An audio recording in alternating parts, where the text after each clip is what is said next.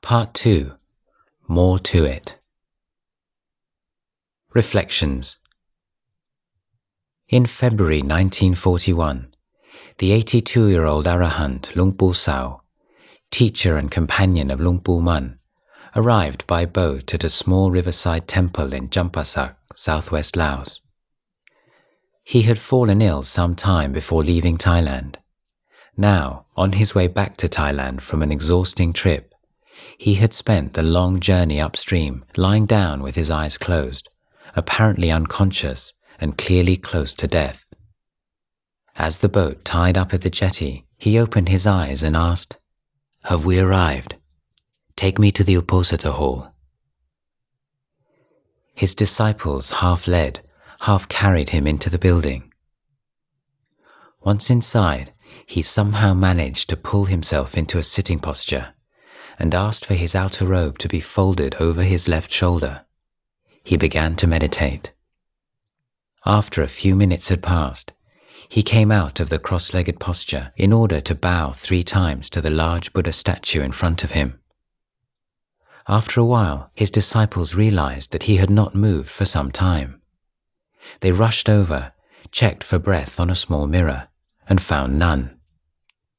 Lung Pu Sao had passed away while prostrating before the Buddha. To a Buddhist, Luang Pu Sao's death is deeply inspiring. Many arahants from the time of the Buddha onwards have left the world in similarly uplifting ways. Some, like Venerable Ananda, even gracing their departure with a display of psychic powers. But this has never been the norm. Indeed, Venerable Mahamoggallana, one of the Buddha's two chief disciples, died at the hands of a group of brigands who pounded his bones until they were as small as grains of rice. In the modern period, two of Luang Pu Mun's most revered disciples died in a plane crash, and some years later, another came to his end in a car accident. Countless others have died after painful illnesses. These examples make it clear that enlightenment gives no automatic protection from protracted illness or violent death. In their final lifetime, arahants must work through any unresolved kamma committed in previous lives. This was true of the Buddha himself. He linked the injury he sustained when a rock was thrown down at him from a mountain by his evil cousin to old kamma over and above the more measurable physical factors leading to Luang Por's last years of illness. His disciples have always considered Kamma to be the culprit in chief. He himself, as mentioned earlier, viewed it in that way. The unresolved question, drawn into sharp relief by the development of medical technologies, is how far the care of one believed to be an arahant should be taken. How far, in other words, should medical intervention be permitted to play a part in the working out of the Arahant's Kamma? Many disciples of Luang Por, particularly the generation that could remember his early opposition to modern medical care, were uneasy about the extent of the treatment he received. Their views were summed up by Luang Ta Mahabua, the great disciple of Luang Pu Mun, in his customarily fiery manner. Me and Ajahn Chah, we know each other well. We respect each other very much, and I don't want to hear that he's been imprisoned and hooked up with wires. Doing that to a monk of his stature, it's completely inappropriate. Listen to me, it's completely inappropriate. To put it simply, you're completely smothering him with the world. The Dhamma in his heart is bright, radiant, immeasurable, and it's unable to manifest. There's nothing but worldly things enveloping him. It looks repulsive. If he says he can't carry on, then let his body go accordingly. That's my opinion. But Luang Por's own expressed wishes on the matter were ambiguous. He had said different things at different times in different contexts. The period when his brain condition caused him to say exactly the opposite of what he meant to say stuck in everyone's mind and complicated matters. After he stopped talking, it was hard for anyone to be really sure about his intentions. There were periods when he was unwilling to take food and did everything in his very limited power to avoid doing so. To some of Luang Por's disciples, this was a clear indication that he did not want to carry on living in the state he was in and desired to be left to die in peace. To others, it was merely a symptom of his illness. They pointed out that when they persevered or pleaded for Luang Por's cooperation, he invariably complied. To which would come the retort, Of course he did. What choice did he have? And so on. Only one thing was indisputably clear. All of Luang Por's disciples were united by the same wish to do the right thing. It just was not always so easy determining what that right thing was. As for the doctors, they considered it to be both their ethical and legal duty to offer every available treatment. To fail to do so would have been criminally negligent. Furthermore, the kamma that might be incurred by them allowing an arahant to die unnecessarily was a truly frightening prospect. On a more worldly level, the doctors were aware that any mistakes they might make in the care of such a universally loved figure would deal a crushing blow to their professional reputations. Also of considerable weight were the wishes of the Queen. She was in favor of pursuing every available avenue to extend Luang Por's life. Perhaps the most telling testimony is that of Ajahn Liam, Luang Por's Dhamma heir at Wat Pah Pong. He was adamant that Luang Por could always understand him throughout his illness and used his eyes to indicate assent and descent.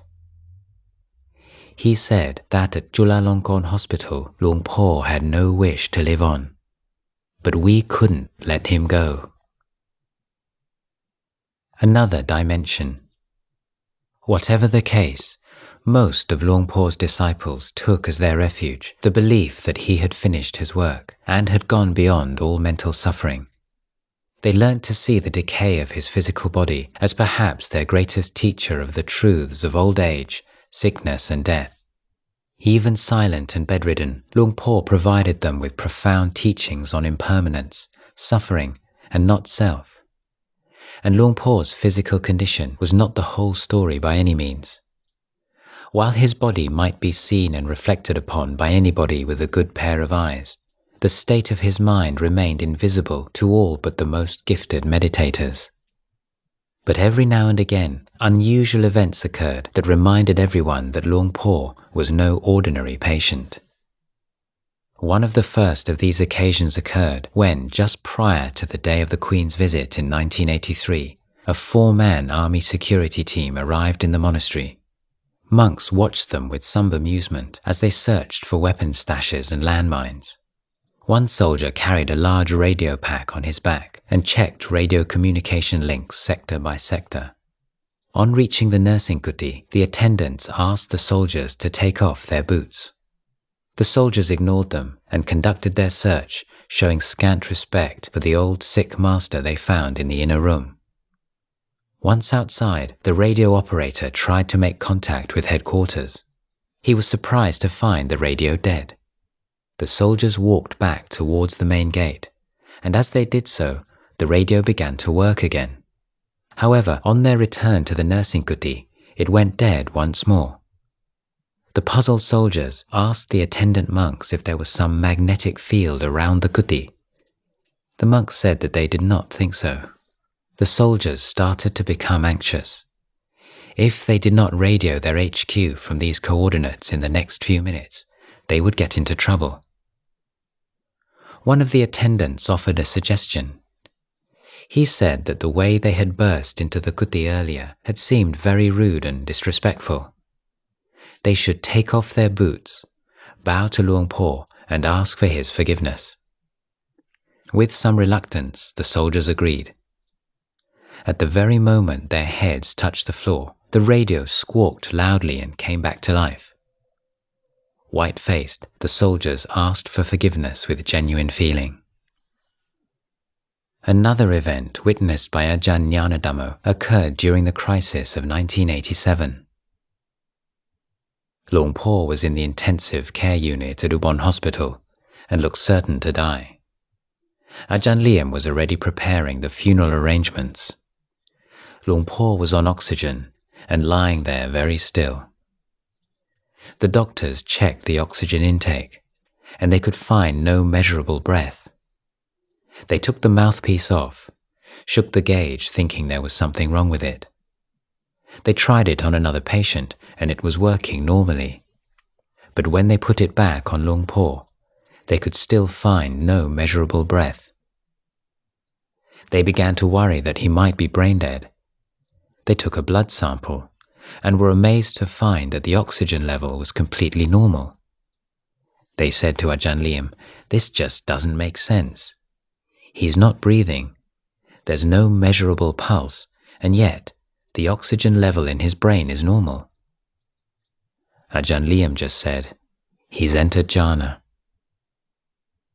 But most moving to the attendant monks were the words of Luang Por's great contemporaries who visited him at the nursing kuti. On one occasion, Ajahn Put, the most well-known living disciple of Luang Pu Sao, asked for some private time to meditate by Luang Por's bedside. On emerging from the room, he said to the monks present, Luang Por's mind is like the full moon. It's very radiant. His mind is peaceful and still at all times. But when he is offered food or someone attends on him, he is aware at every moment. He knows everything that's going on. Silver linings that Luang Por's death was preceded by a long illness could not, in any sense, be labelled a blessing in disguise. It did, nevertheless, lead to a number of long lasting benefits to the Wat Pah Pong Sangha. Firstly, it provided a long period during which the Sangha was able to learn how to adapt to life without him as a leader, but with him still present as a uniting figurehead. Rather than disintegrate, the Sangha grew an unprecedented development for a forest monastery that had lost its teacher. During the period of Luang Por's illness, the number of branch monasteries increased by almost a hundred. Secondly, the huge long-term commitment necessary to sustain the quality of Luang Por's nursing care brought the Sangha together. Friendships were forged between monks from different monasteries on shared nursing shifts that stood the test of time. This complex web of relationships that developed further enhanced the harmony and sense of brotherhood for which the Wat Pah Pong Sangha was already renowned. The monks who served Luang Por benefited from the opportunity to express their gratitude and devotion to him, as did the mae chees who prepared his special diet every day. The attendants learned geriatric nursing techniques that were to be of great use in the coming years as more and more of the senior disciples entered their old age.